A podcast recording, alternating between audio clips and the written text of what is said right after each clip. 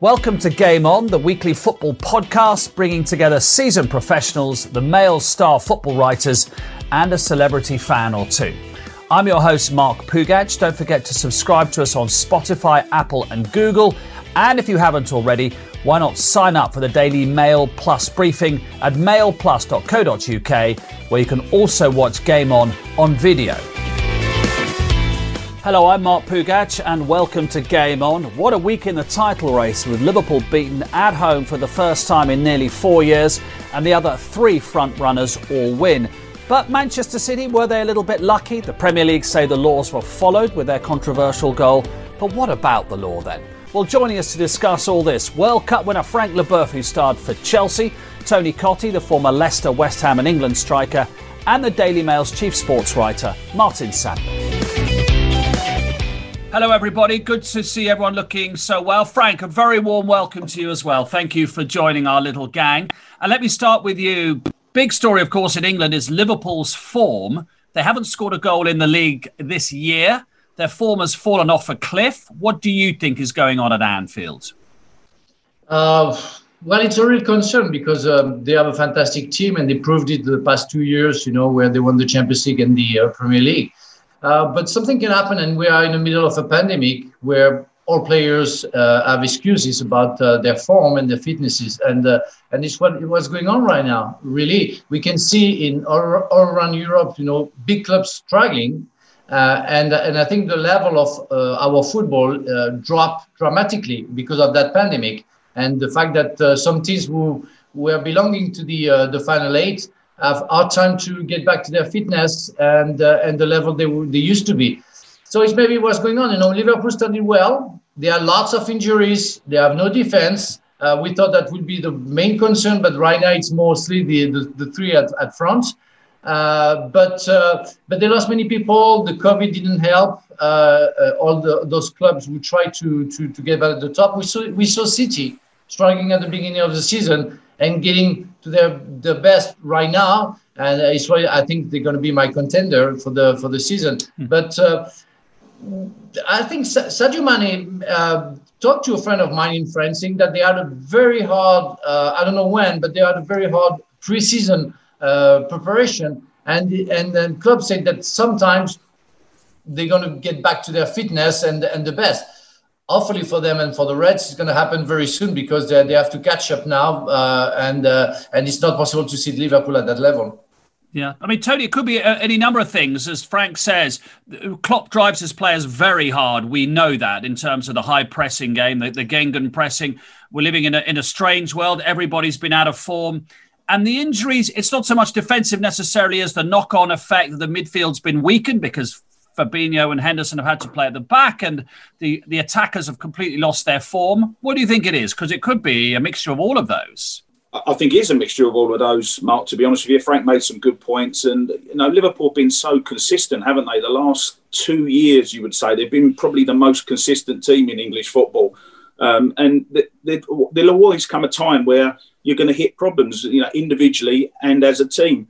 Um, I think another factor also is not that I was ever in this position, but I think Liverpool waited so long to win the league, and uh, players in the game. It doesn't apply to me. but It definitely applies to Frank, but I think that second season or the second attempt to try and follow up, win the league again, or win the cup again, or win the World Cup again, whatever it might be. I think that's almost harder than what it is to achieve that first one mm. because you've set the standards so high.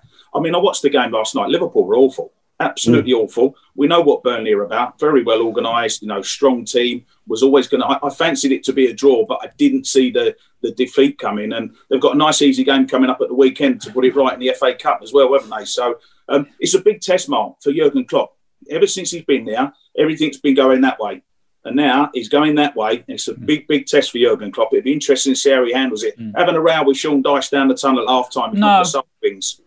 No, and we Martin, we leap on that, don't we, as a sign that he's rattled Jurgen Klopp. The fact that he did have such a row. I mean, he really did have a proper Barney with, mm. with Sean Dyche at half time. What, what's your uh, what's your thoughts on what's going on? Well, Jurgen's never been mistaken for a ray of sunshine when he's losing. To be fair, I mean, you know, Jurgen's Jurgen's personality after the game, oh, he got with a big smile and all of this. you got to remember they they've barely lost a match in, in, in, in two years. I mean, last season was phenomenal. Uh, and even the season before, they miss out on the title by by uh, the, the smallest of margins, having got an incredible winning run. It was just that City matched it and went a tiny bit better.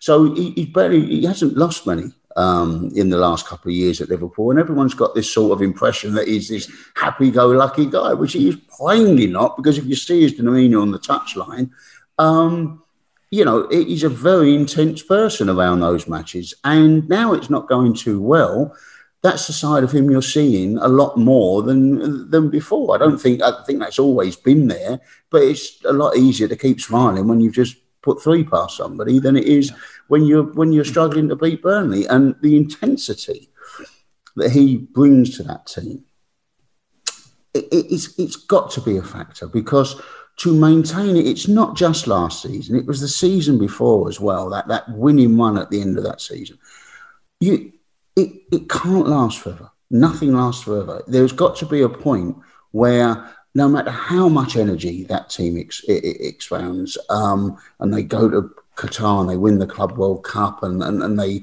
won the European Cup, uh, the Champions League the season before last. And, or, despite all of that, there's got to be a point at which you, they, they can't, you know, push themselves any further. And maybe that's what they're reaching now it's a weird season um, because it comes, you know, that all the dates are wrong, all of your recovery times are wrong, everything about it is wrong, and that's got to have an effect. That's that that that has got to physically. We, we can pretend that that you know what was the what was the Nike slogan? Impossible is nothing. Well, that's just not true, is it? Impossible is something you know, there's, there's plenty of ath- Nike athletes have found when they've been unable to complete marathons and when, you know, when they've lost races and when they, you know, impossible is something.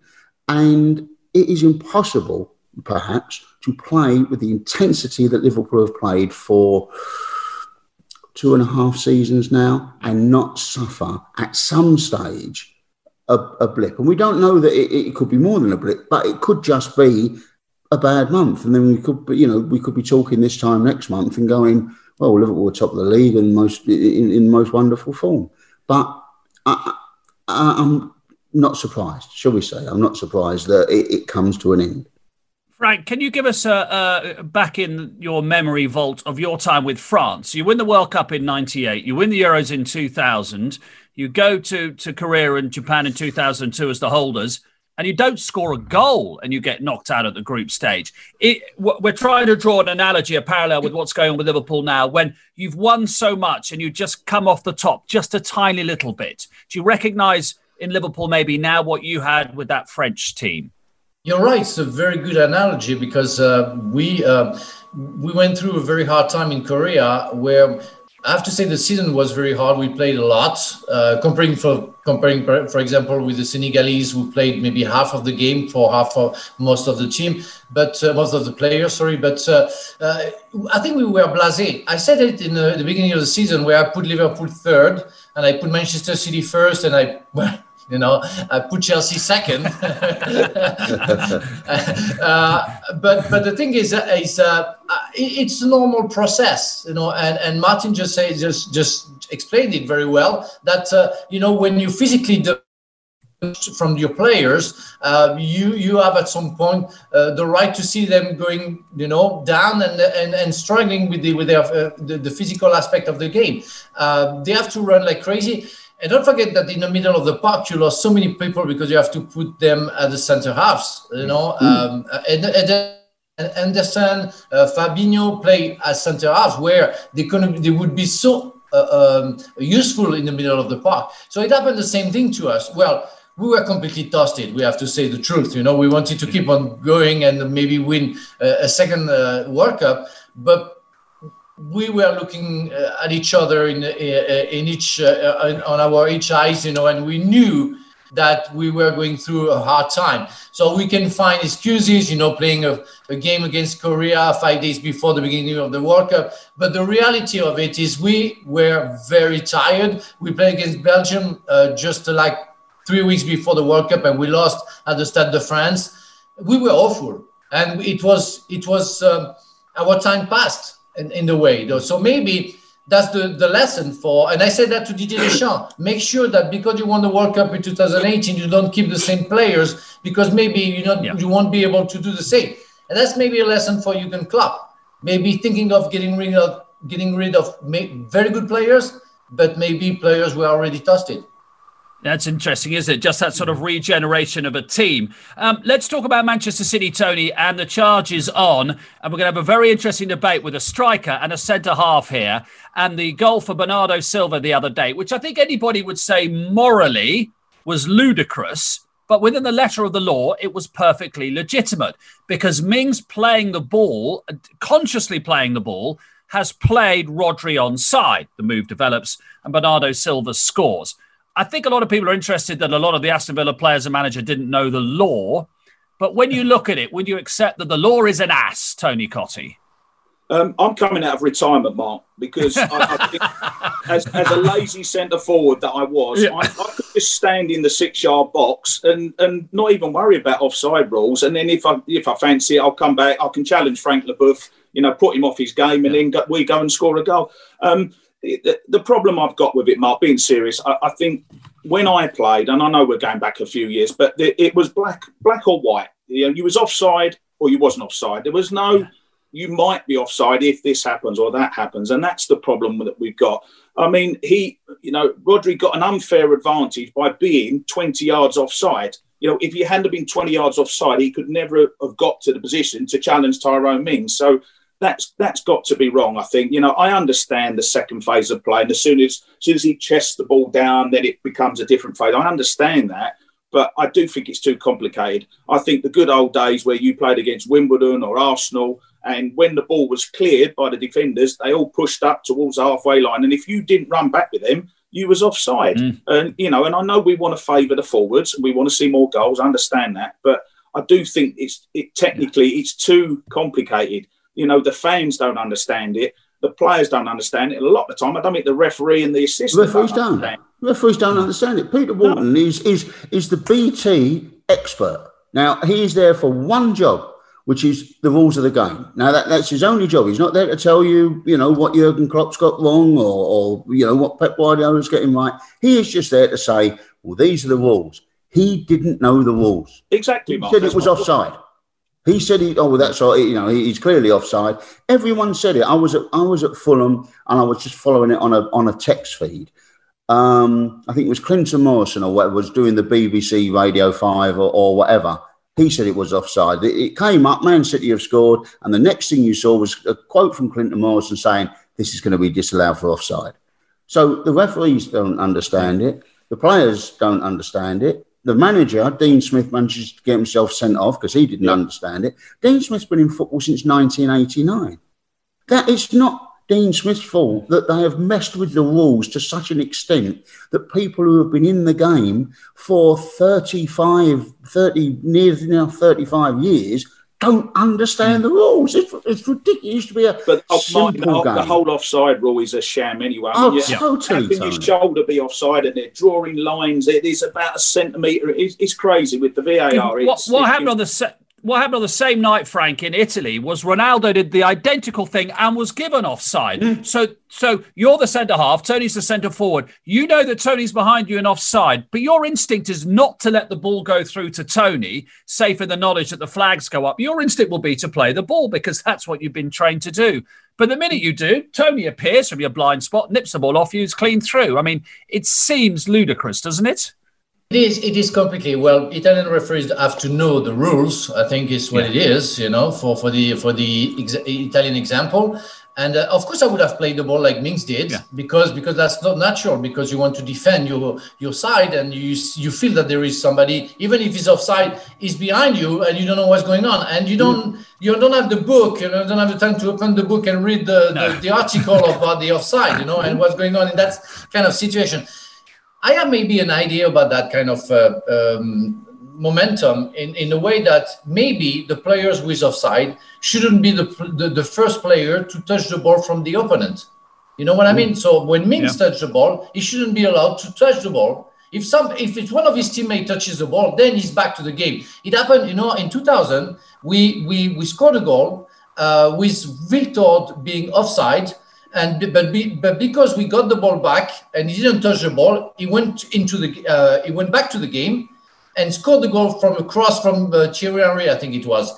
But he didn't touch the ball, so he wasn't the French player, the first French, French player to touch the ball. I think if uh, another Man City players would have touched the ball, you know, it, it would have been the right for for yeah. for for the for mm. to be offside anymore.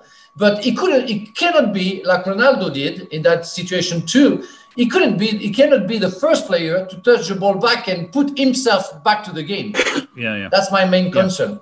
Yeah. And we know we know the lazy uh, centre forward, you know, indeed, and, and, and that that's that's an advantage, which, which is in fact an unfair advantage. So I don't have a problem with Tony staying 20 yards away behind me but don't touch the ball first. You know, wait for yeah. your teammates to to do the effort. the other the other thing is with with, with the offside rule and and how it's become complicated. And as, as Tony said, you're now looking at millimeters and in you know centimeters of oh, is his armpit offside? Is this offside? When those rules were made, when the, the, the people sat down and wrote the rules of offside, do you think they ever envisaged that you would be able to judge an offside as precisely as it is now. Those rules are not written for the for the present no. time. If you were to actually look at the principle with in which the offside rules rules were written, it was meant to be stuff you could see with the naked eye. That's that you know it, yeah. it's it's like golf. The idea that when you address the ball in in the rough, if, if the ball suddenly turns by the minutest margin, by a dimple, that counts as a shot well, now you can identify that because some guy can be sitting at home and he can freeze frame and he can he can go click click click click click and he can see that when the man addresses the ball, the the ball moves and you can't see it with a naked eye, but you can see it digitally. And golf very sensibly went right. Well, this idea where people phone in um, faults, um, having identified them on television, we're not going to accept that anymore because the it goes against the principle of the rule, which is that it was written at a time when none of this existed, and it was meant to be things you could identify with naked eye, yeah. and it was meant to be common sense. And it was meant to be an unfair advantage. Simple. Tony uh, Cottee trying to get an unfair advantage. Principle. Yeah, yeah. unfair yeah. advantage. When, when, when, has common sense ever come into football? I mean, surely the most common sense thing to do would be mm. to speak to the players speak mm. to the managers, speak to the coaches, speak to the referees, speak to the people in football, and mm. try and get a rule that everyone's happy with, rather than make up these rules as yeah. they go along that no one's mm. no one understands and no mm. one's happy with. well, Frank that, can speak to Arsene Wenger. He's in charge of this now, isn't he? Exactly. Frank, get on the phone to Arsene. Uh, I'm, I'm gonna, I'm gonna, but don't forget that English, you know, created football and golf. Mm. It's why we don't and understand golf, it. No, yeah, we don't, yeah, we don't understand it. We created it. We don't understand it. It's too complicated, it. you know. That's right. It's quite a game we don't understand anymore. And I'm sure that's why we're angry. And I'm sure Arsene doesn't understand either. to be to be abs to be absolutely exact, before Steve Clarke gets on the phone to you, probably the Scots invented the golf Frank. Otherwise, Steve Clarke yeah. will be on the phone to you. Yeah, yeah true, true. That's true. That's um, true. I have to. Uh, let's talk about something you've written in the paper today, which has been going on for a long time, Martin, which is this gentleman's agreement whereby Robert yeah. Snodgrass did not play against West Ham for West Brom the other day, and Frank uh, and um, Sam Allardyce said it before the game, and then after the game backtracked quicker yeah. than uh, mm. than a centre half rushing towards his own goal line. But no, no, no, that didn't actually happen because that's against the regulations, is it not? Yeah, well, it is, and and and but they don't care about the regulations. I mean, I'm not talking about the people who do the. I'm talking about the the, the, the people whose regulations they are. This has been going on since uh, well, it's been going on for a long time, but say 2007. In, in 2007, there were two, and this was the time that the Tevez Mascherano thing was happening and, and everything. So, third party um, interference was a big thing in 2007, apart from Manchester United uh, sold Tim Howard to Everton and then had an arrangement where he wouldn't play against them. Um, uh, that was the condition of, of, of the deal going through. It was a it was a loan deal, and they made it permanent. Everton wanted to make it permanent. So Tim Howard didn't play against Manchester United. A guy called Iain Turner played. Uh, Everton were two 0 up. Um, Iain Turner was at fault for the first goal, uh, probably at fault for the second goal. Manchester United brought Cristiano Ronaldo off the bench. They won it 4 2. That match is hugely important in the title race because if Manchester United lose, they are level on points with Chelsea with three games to go. And they did nothing about that. And so, fast forward, what are we now? Fast forward 14 years, and it's still going on. Where West Ham sold Snodgrass to West Brom, but said you can't play him against us. Now, you can't sell something and keep it. It, it, it's it's not right. But this is the this is the very murky end of the loan system, basically, where you do sell something and keep it, and um, and it's wrong. And it's wrong, but it wasn't discussed at the Premier League shareholders meeting yesterday. No interest in any of the other owners in this at all, probably because they all want to do it themselves. Mm. And the Premier League have already said it will be a written warning, it will be this. The onus is on West Brom, actually. So the onus is probably on West Brom not to agree to it. You know, you can ask for anything um, in West Ham's position, but well, West Ham wouldn't have sold him then, though, Mark, would they? They would exactly. It after the game. So, which is what should have happened, Tony. Yeah. So you, you can't, you know, that, and in the same way with the Tim Howard transfer. Tim Howard would just have stayed on loan and he then wouldn't have played against Manchester United. But yeah, that's what should happen. That's the proper mm. aspect of it. If you don't want him playing against you, don't sell him. Simple as that. Mm. That's what that's what it is. I think that I, I, don't understand that gentleman agreement. If you put on mm. loan somebody uh, and put on loan, uh, you know, and I saw mm. Chelsea, mm. Uh, you know, saying that uh, Loftus-Cheek couldn't play against uh, them when they when they played against Fulham a week ago. Mm. Yeah, I don't understand that. You are ready to put somebody on loan because you think he's not good enough to play for your team. So mm. why do you think he's a, he's a threat? If you think he's a threat, you should have kept him to, to your own squad Mm. That's my main concern. I don't understand the meaning of it, you know, and why they, they, they have the right to put a gentleman agreement. You, he can play for another team. Let him play. Mm.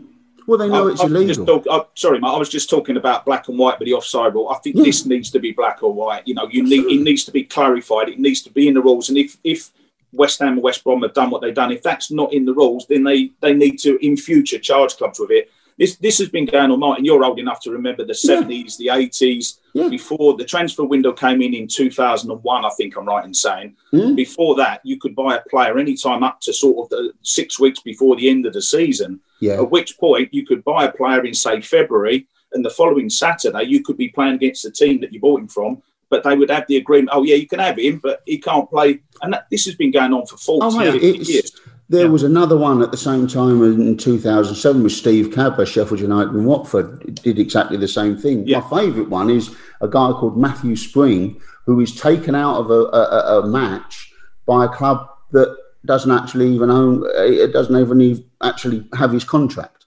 He's a Luton player on loan to Sheffield United, can't get a game at Sheffield United.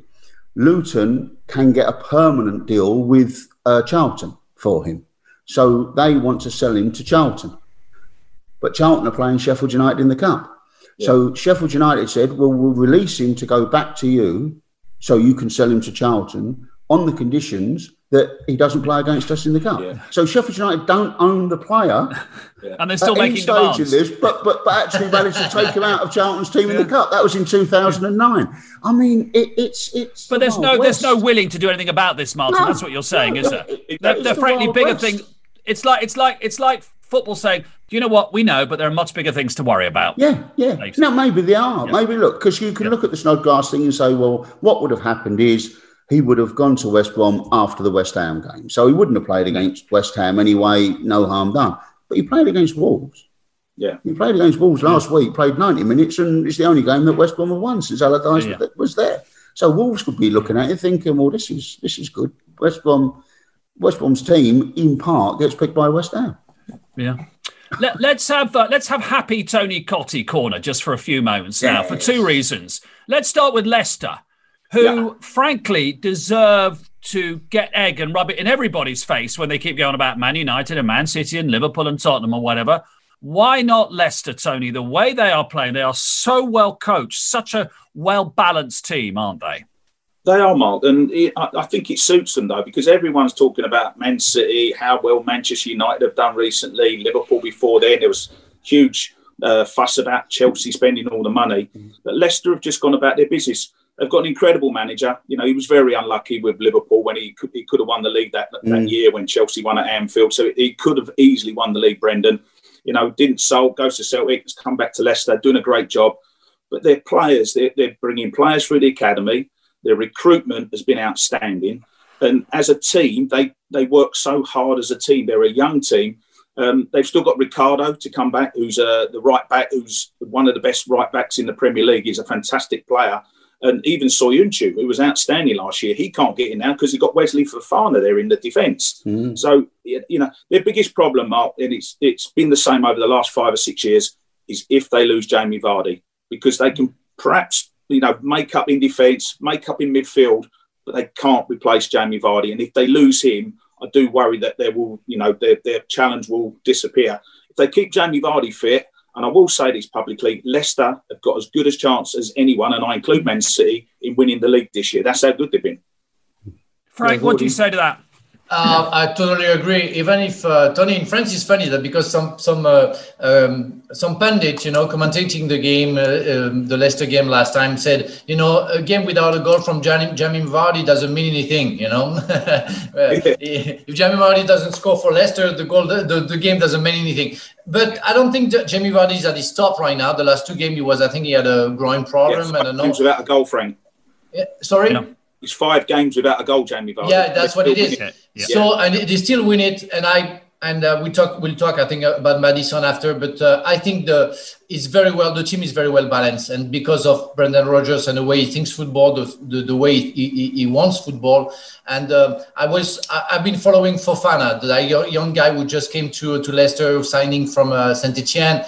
Yeah. The guy is he feels at home I mean, yeah. we, we talk about others, you know, needing time to adapt to English football. How long it took Fofana to adapt to English football? Four minutes? That's yeah, what yeah, it was, you know, something like that.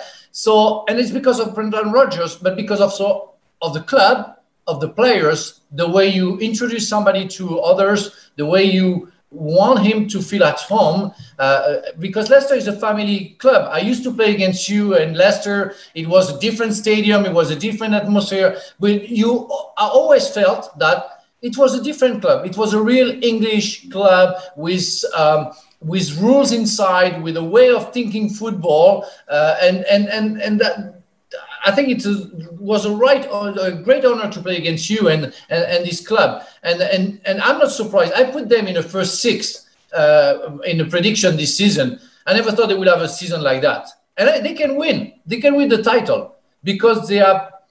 They can't be envious about any other club. Uh, Manchester City is maybe above them in terms of quality, but in terms of um, stamina, and and willing and will of uh, of fighting against uh, against the others, Leicester is at the top right now. For me, it's a fantastic club with a fantastic coach with fantastic players right now, and they deserve to be at the top of the league. So, Martin, the question is, why shouldn't they win the league? I mean, they can beat anybody. They won 5 2 at Man City this season. Why should they? They annihilated Manchester City earlier in the season. I mean, they really did. Um, and I, I, look, they had a very disappointing night against Liverpool um, before Christmas. They got beat 3 0. Uh, I think it was 3 0. And um, I think a lot of people then went, yeah, you know, they're, they, they're good, they're not that good. Um, you know, Liverpool, they, you know, there's a difference between, you know, teams that can genuinely challenge for the title and Leicester.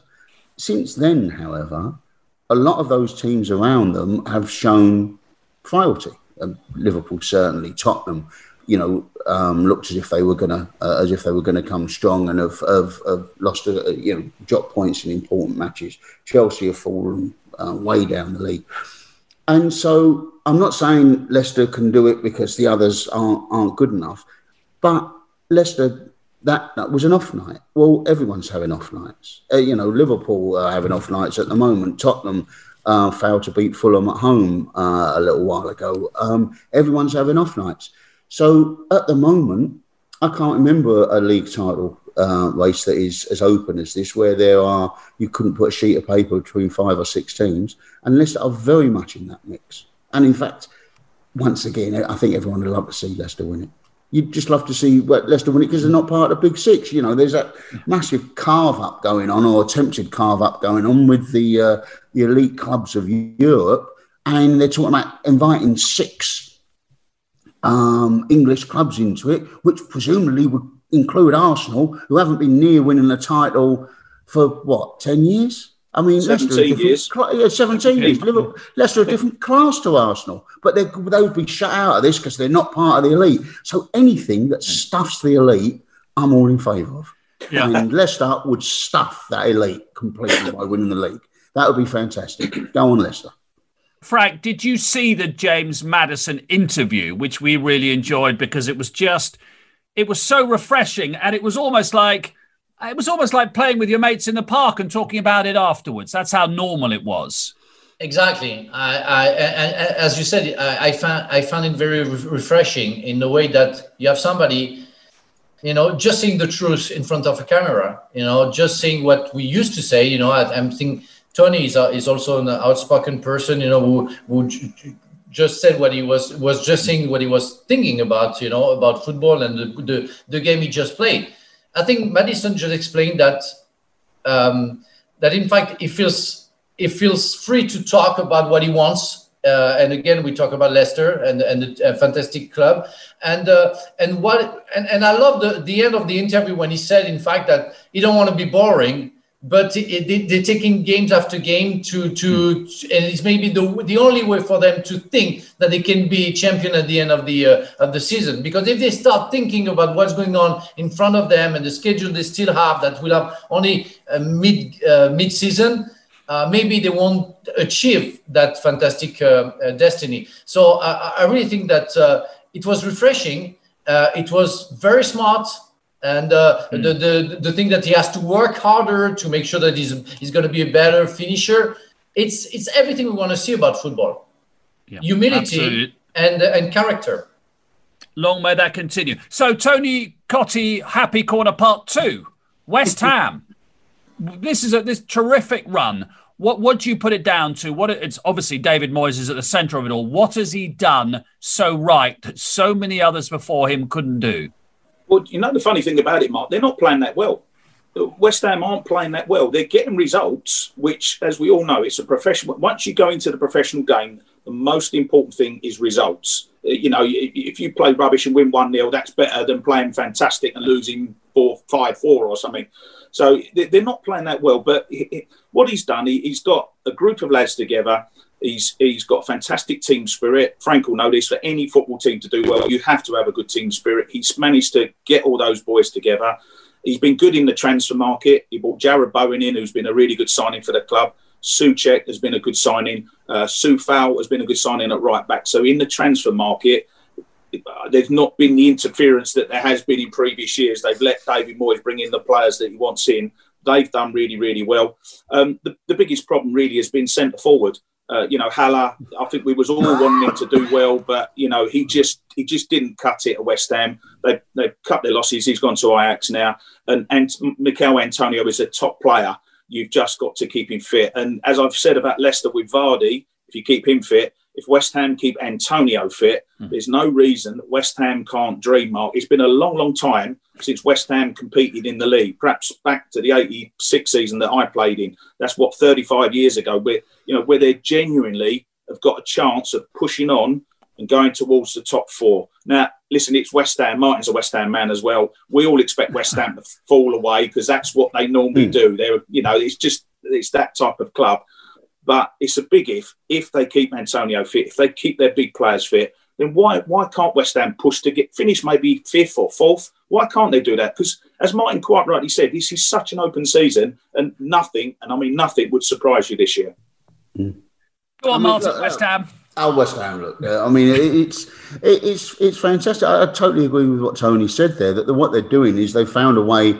They're finding ways to win. West Ham, you know, traditionally find ways to lose, and um, you know they're, they're, finding he's finding ways to win. As, as, Tony said, it's not like it's champagne football or anything like that at the moment, but it's it's very effective. They're very good from set pieces. They're a tall team, um, and you know it, it's it's not necessarily what people th- think about West Ham of this trying to play free flowing football and everything, but it's getting results, and it's getting results against teams that West Ham would struggle against. I mean, they were the second best team against Aston Villa and beat Aston Villa.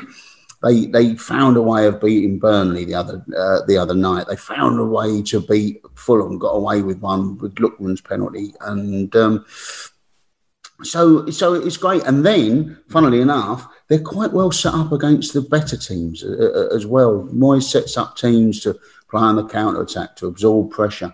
Ogbonna's having an outstanding season. Declan Rice looks looks magnificent in every game. I like Soucek, uh, you know, all, all the guys that, that, that, Tony is talking about.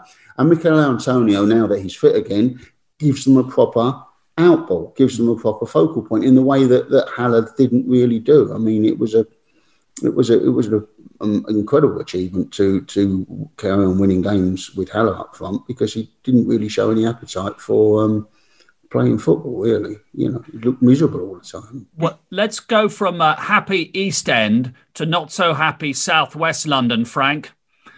Frank Lampard, I don't, I don't want to say he's hanging on by his fingertips because we don't know what's going on.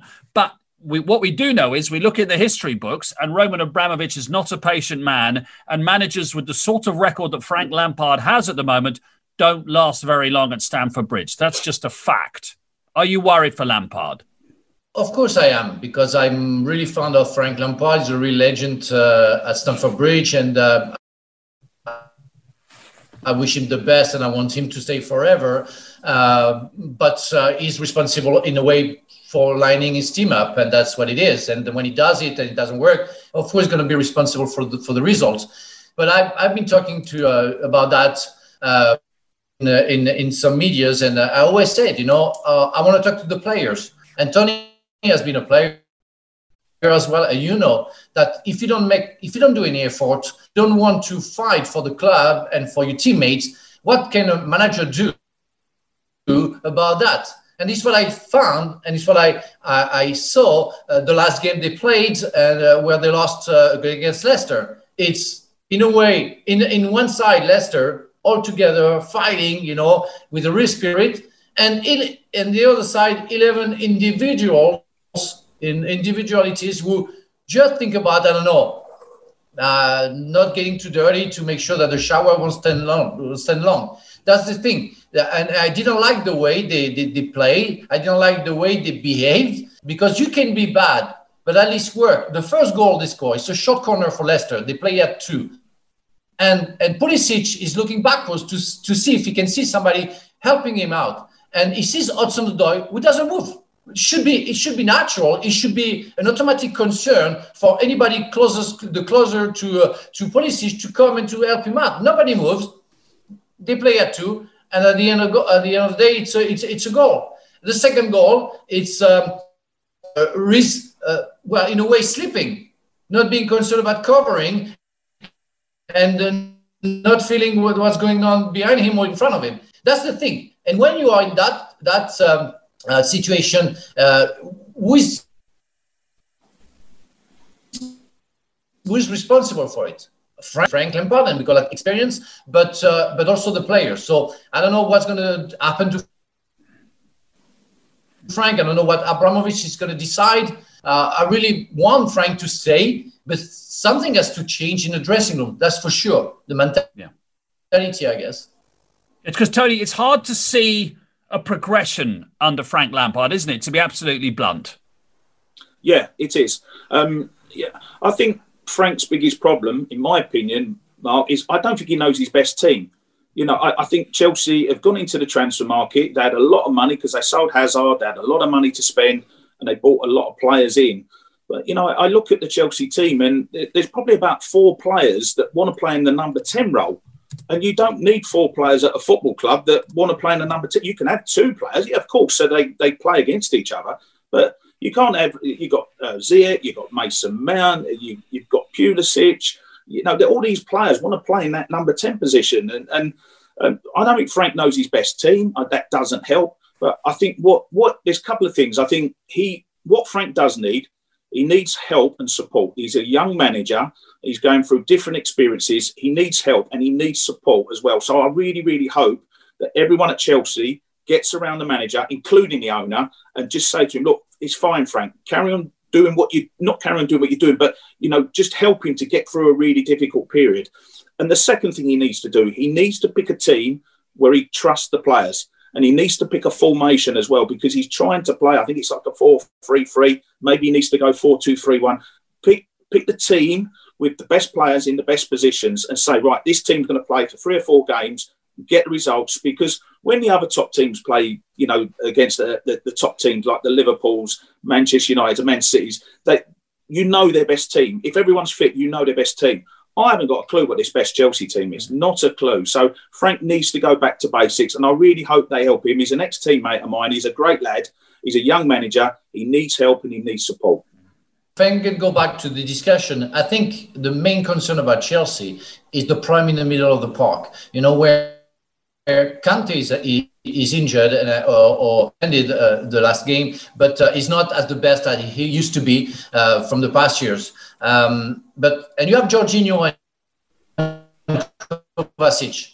Physical impact that you need in the middle of the park is not there, and uh, it's been a problem for me um, seeing Chelsea not uh, winning fight in the middle of the park, where it is essential if you want to win a game. And compared to other teams, where Liverpool you have and Anderson, Manchester City you have Dre, um, uh, and you can have Fabinho uh, also at Liverpool. But big clubs, they have big um, uh, midfield players. Rice from West Ham, and you're going to help me out for Leicester. I'm sure you can find somebody in the middle we of the park who is very, fantastic.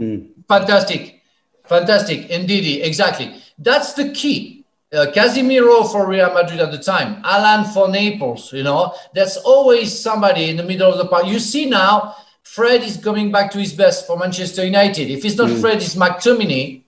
And that's the key for a successful club. You don't have that at Chelsea. That's for sure. Mm. No, they're not the same team without Kante.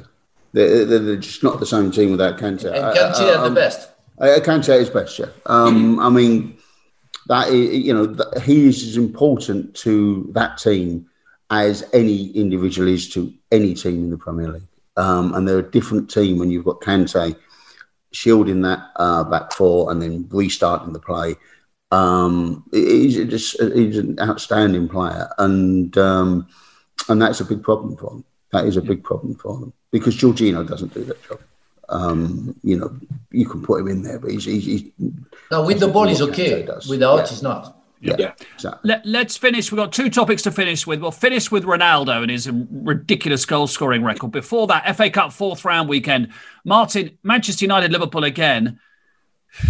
I, I, the question really is how big is this for Liverpool this weekend with everything that's going on? Because we often say, don't we, when you're in bad form, a win's a win. Just get a win somewhere, get mm. something to cling on to. So, how big is this for Liverpool going to Old Trafford on Sunday? I think it's a much more significant game um, in the present circumstances than it, than it would perhaps have been. We all know where the FA Cup sits on in Liverpool's list of priorities. Um, and I don't think that has changed. Uh, you know, I still think that's the you know that's the third trophy, but they've got to start winning. They've got to start scoring. They've got to start winning. They've got to look like Klopp's Liverpool again. Um, and you know they're not going to. They, there is no benefit at all to Liverpool in not picking their strongest team, for instance which they might not have done in um, you know in, in, different circumstances. They might not have picked their strongest team uh, this week, but really they need the win. They need to change this narrative. Um, and if it if it's a cup game that changes it, well then so be it. If it's a win away at Old Trafford, um, that takes a lot of the heat off. Yeah, it feels that way, doesn't it, Tony? I mean, remember last season before last, they played at Wolves on a Friday or a Monday, third round, picked a bit of a scratch team, went out and weren't fussed. They were going for the league and the Champions League. They won the Champions League. This feels different, doesn't it? Exactly as Martin said. Get a win at Old Trafford could just give them the bounce they need.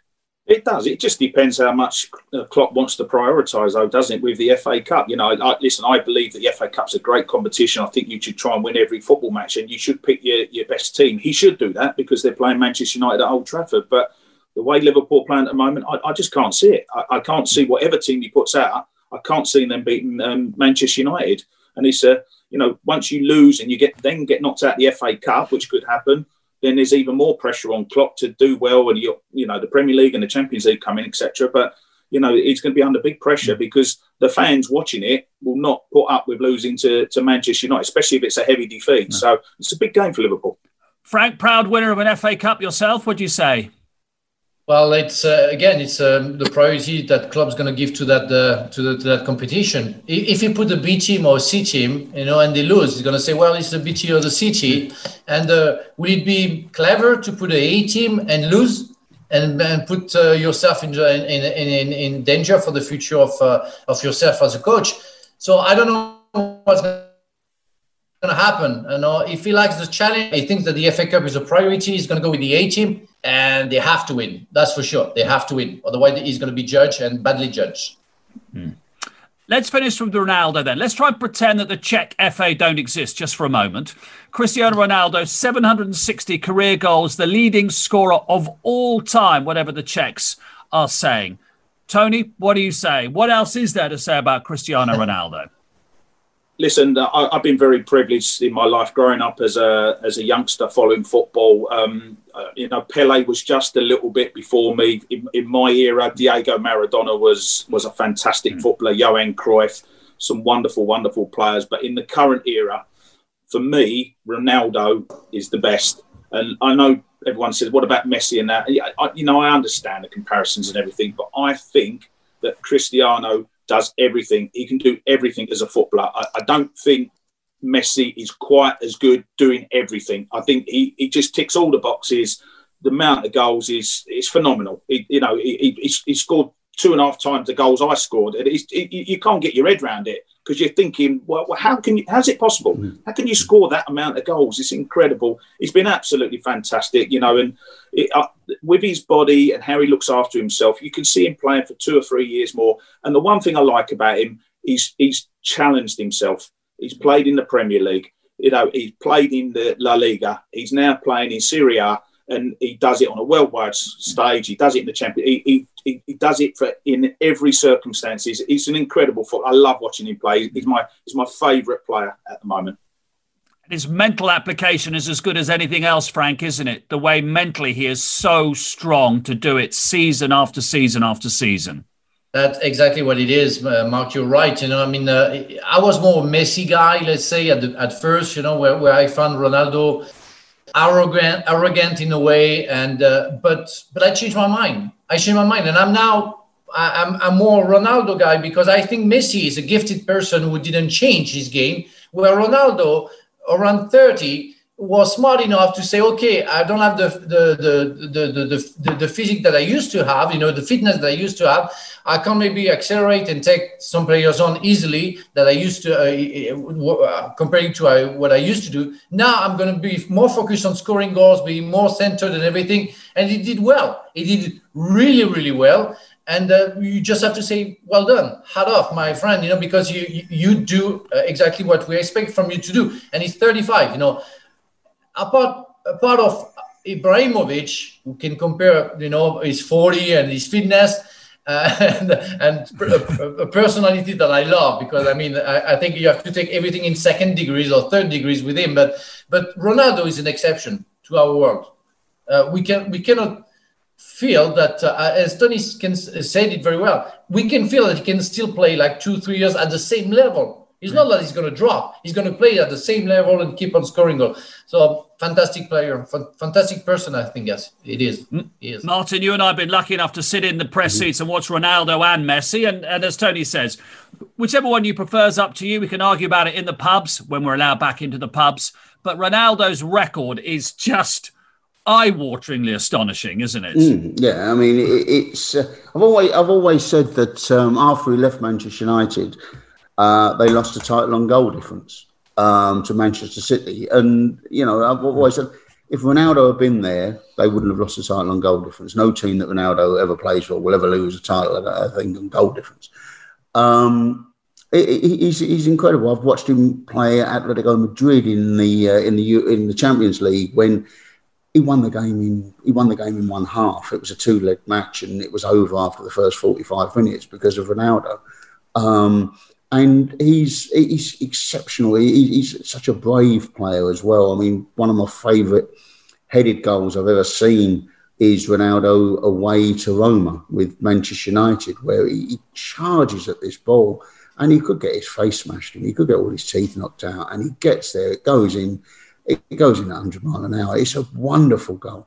And he's, he's, he's that kind of player. You can see why managers love him. You can see why why teammates always find with the, with the greatest players invariably their teammates all love them as well because they can see the work that they're they're putting in. You don't get too many teammates whine about Cristiano Ronaldo. Gareth Bale's agent used to, but um, you don't get too many uh, teammates who actually whine about Ronaldo because they can see that everything he does will benefit the team, benefits him as well, but it benefits the team in the end. You know, you've got a guy that defines matches the way that he does, that benefits the team. You're going to win an awful lot of trophies with this guy in your team.